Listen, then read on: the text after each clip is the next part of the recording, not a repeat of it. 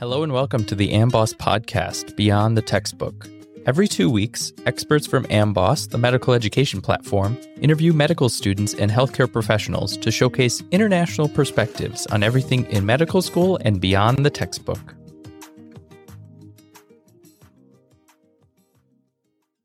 Welcome to the Amboss podcast, Beyond the Textbook.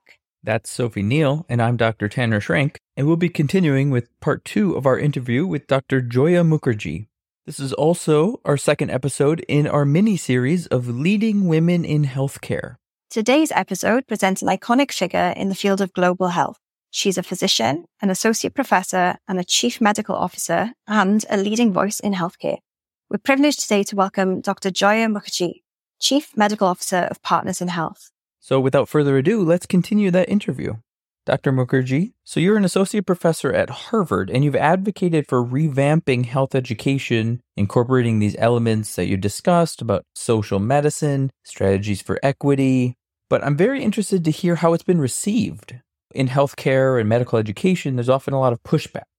It's an uphill battle to get things to change, right? So if you're trying to institutionalize equity in a place like the US, how has that gone?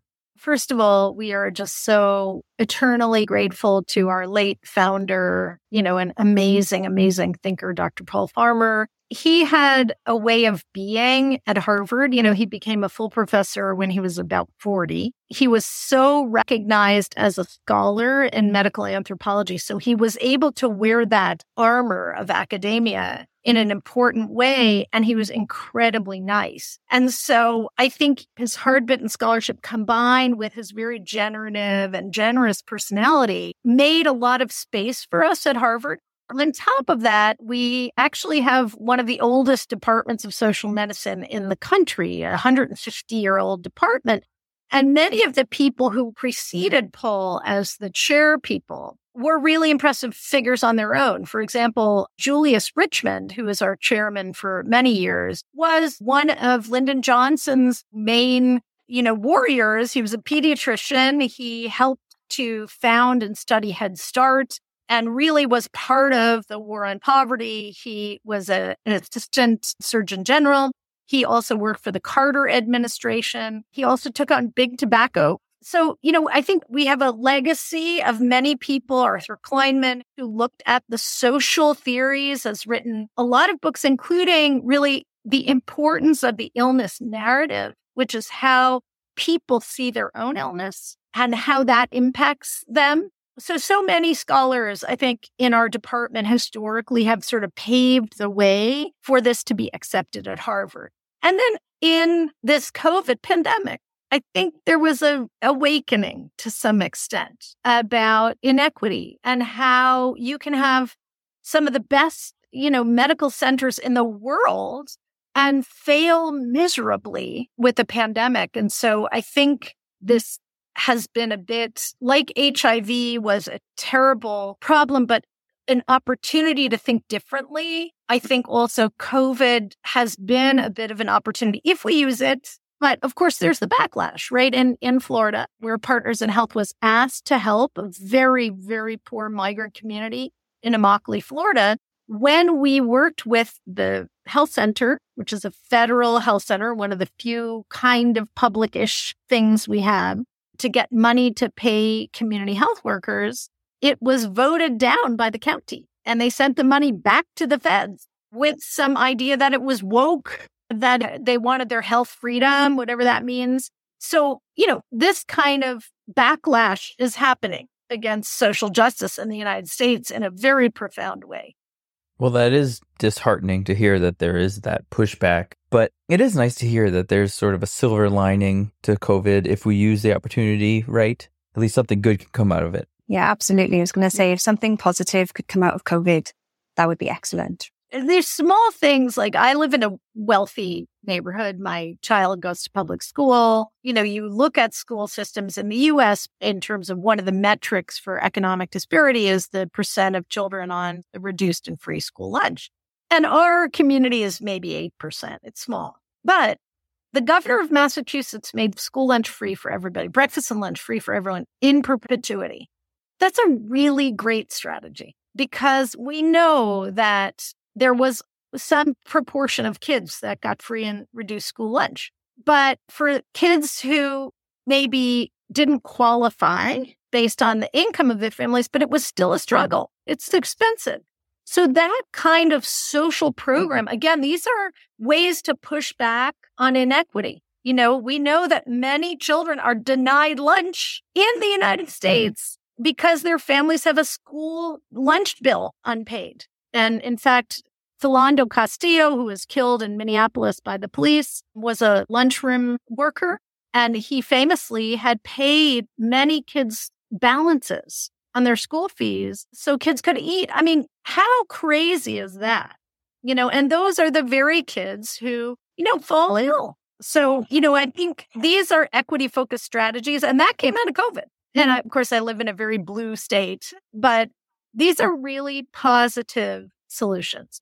Yeah, I think that is really yeah. positive. And ultimately, you know, we have different laws passed to try and help, right? But often, as you've just described, they don't work for everybody because there is often a case by case scenario. So, you know, for yeah. Massachusetts to actually pass something like that, that is pretty incredible. And it actually made me think of when you were, you know, speaking about the importance of walking with the affected and, you know, speaking to people essentially rather than just to focus upon diagnostics and biomedicine. And so I wanted to ask what does this look like in practice and how can other healthcare providers incorporate that into their philosophy and their work?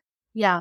Well, I think there's at least three sort of tools that I have learned from working with people like Paul Farmer and other social scientists. One is really to take the time to take a life history, like really talk to people. And maybe you don't have time to do it with every single patient, but do with some, right? What was your life like? Where were you born? What do you do for fun? What do you love? What's a challenge for you? which really humanizes the person beyond some bacteria, right? It's not a TB patient. It's a person who's then suffering with TB, but they may also be suffering because they're incarcerated. They may also be suffering because they're hungry but they may also have a lot of joy when they get to see their family on visitation day. So, really trying to get that life history, who was important in their life, their father, their mother, a friend. That is a really important part of humanizing people. And again, maybe you can't do it, but what I would always say to medical students, to nursing students is when you're a student, you have the time to do that. So don't shirk that because that's a beautiful thing to make that connection. The second tool that we think is an important practice is the illness narrative. And that comes out of anthropology, but it's a really important tool to understand what the illness means to a person. It's not just about culture, like it's more about really trying to understand how this is impacting somebody. So, for example, if somebody's illness narrative is that they caught this as a spell, but then because of that, they're isolated from their community. And normally they would farm with a group of people, but now those people won't farm with them. That can have really profound impacts on their life. So really trying to understand what people think about their illness, how it's impacting them. It may not be in the ways that you think. For example, for many years, you know, we used a drug in Peru for drug resistant tuberculosis that turned people's skin very dark that was harder for them than having tuberculosis because of racism. And I would never know that if I didn't spend the time to take that illness narrative. And so when we saw people not taking pills, it wasn't that they didn't believe in the pills. It was they didn't want to be dark and then identified as dark or identified as a person with TB. So it was like a visible sign. So this illness narrative is a way you can understand better the meaning of that to the person, not just the spiritual meaning or the cultural meaning. Those are important, but the meaning in their lives. How does this illness track with them? And then the third thing, there are many others, but I'm just saying these are concrete tools, right? The third thing is what we call the patient journey, which is really walking the walk, visiting people in their homes and just listening, just learning. How did you get here? How did you pay for this transport. And just really trying to hear what did it take the patient's journey to seek care, the patient's journey to get follow up. Many people go to a traditional healer. That's true in the US too. People go to church, right? They go to general nutrition centers. You know, none of that is science. But why do they do that first? Often because it's close, because they believe in it. You know, so really all of those things are forms of accompaniment.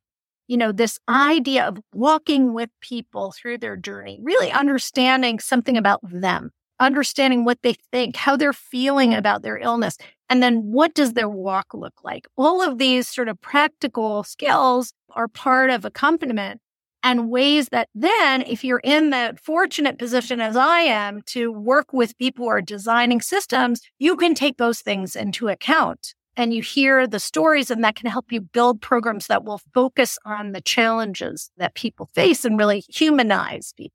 Wow, that's so impressive.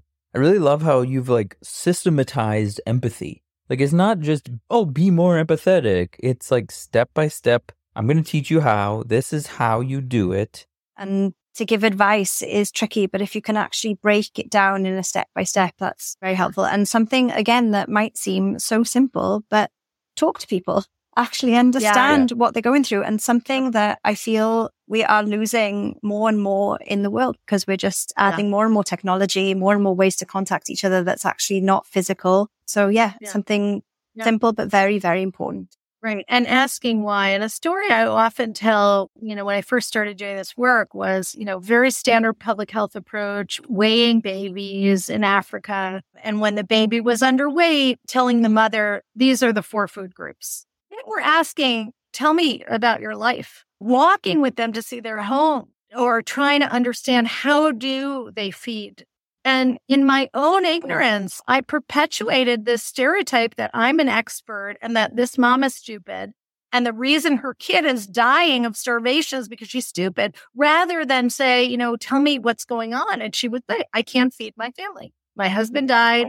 We don't own any land. I'm trying to work on other people's lands, but I'm not able to make ends meet. And the reason people don't ask is they don't want to do anything about it. And so we've created this false narrative that's based in racism, that's based in sort of white supremacy, American supremacy, Euro supremacy, that we have the answers. And the, the reason for your sickness is that you're stupid. And we'll just teach you to fit. And it's just really, it's pernicious. Yeah, I think that's a really good point. And it's so great that you're fighting back against these pernicious assumptions that students and then healthcare workers have, you know, like assuming we know best, and obviously this is the best scientifically backed route to fix what ails you. Like, it's really good to see that it works when you actually walk with them and learn their life. And it's also interesting that you've even expanded this to other places. You serve on the board of directors for Village Healthworks in Burundi, Project Muso in Mali, the Institute for Justice and Democracy in the US and Haiti. I mean, the list goes on and on. But could you share some of the success stories from this human rights based approach to healthcare from all these different places? Yeah. So, I mean, I think we at Partners in Health look at human rights in a very specific way. And it's something I teach a lot about, just teaching about yesterday. And I think it's not sufficiently examined. A lot of people talk about human rights, but what does the human right to health mean? And for us, it's specific. One is governments are the signatories to respect, protect, and fulfill rights. So if you want the right to healthcare, it's got to be through the public sector, mm-hmm. right? One. And that's really different. That, you know, I'm always happy to treat people, you know, anywhere they are but that's not necessarily helping to advance the right to health. The second is the people need to be able to participate in that, demand it from their governments, be it as part of a democratic process, be involved. And we do that by working closely with community members and seeking their participation as community health workers, as people on the team, as, you know, a voice those are really very specific ways we look at the right to health. And what we've seen, and obviously Rwanda is the biggest success story, but we have many that the government really wants to do this. So we take a country like Malawi, which is a very poor country.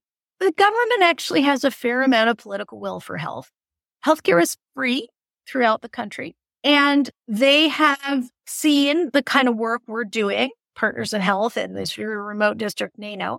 And now they're asking us to help them structure their primary healthcare plan for the country to slot partners into the public system rather than to have all these NGOs doing their own thing. So that is a way we can help empower governments to do the right thing, especially when they want to, right? Because often the governments don't have the money to do the right thing. And in that space comes a million NGOs that do whatever they want and it fragments care. So I think some of our success stories are really around helping governments to have better standards of care, working with partners, working with NGOs, improve, you know, the diagnosis of TB, for example, in Lesotho, or working with the government on that.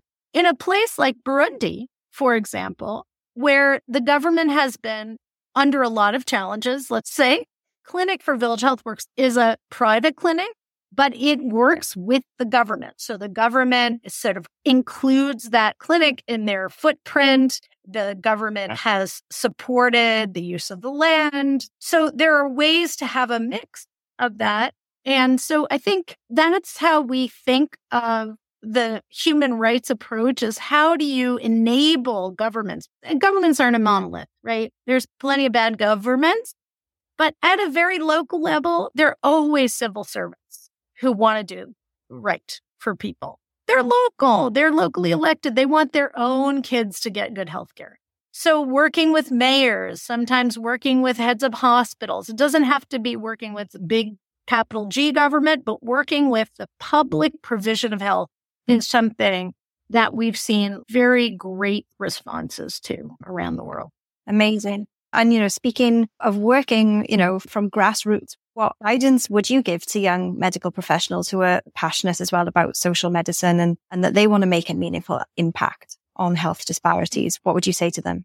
I think the first thing depends on where you're from. Like if you're from a community, you're going to work there easy, right? But if you're a foreigner, like I am in many places I work, you got to just find your people find people who, you know, don't assume that you're the only person who's ever thought of this. There are people working so hard to change the reality for their own communities and finding those people is key. And the rookie mistake is to find the first person who speaks English because those are often the people are trying to get out. So really try to see, observe, learn who are the people. Sometimes it's a grandma Sometimes it might be a school teacher. It doesn't have to be like the most educated person speaking English. Find the people who are, as Mr. Rogers would say, the helpers, right? And then see what are the things they're working on. And, you know, I was so lucky in Haiti to meet several of my like dear, dear friends and colleagues who had sacrificed a lot to live in a very remote area and, you know, take care of sick people and they didn't speak English. I didn't speak Haitian. We got by. And, you know, now we all speak whatever mix of languages we speak. But finding your people and not assuming that you are so righteous, you have all the solutions, but really say, other people are doing this work and how can I help? And then the other thing I say to my teams around the world, my colleagues, my friends, is it's like the parable of stone soup a person comes into a village and everybody's starving and he has a pot and he has a stone and he says, I can make this fantastic soup and you can all have some of it if you share something. And everybody's hoarding because everyone's starving. They're just hoarding a little piece of meat or a piece of potato or a carrot. And I say to our students, I have a carrot. I don't have the soup. I have technical knowledge, good training. I have an American passport. That's my carrot. But without our multitude of drivers and cleaners and people who really speak the local language and, you know, nurses and community health workers, there's no soup. So the humility of saying you have a carrot is really, really an important part of being in a kind of multidisciplinary, multinational team. Yeah, that's exactly what I was going to say. It takes some humility, some empathy, especially to fight against this white savior idea of, you know, white Americans going into Africa and Haiti and trying to fix things because they know better. You definitely need a big dose of humility. Yes. Yeah, very, very good advice. Well, I would like to ask you just one final question. If you could give our listeners any advice beyond the textbook, what would you say? I would say if you want to work in solidarity and help the poor, nobody is ever going to question your credentials. They're going to question whether or not you're humble.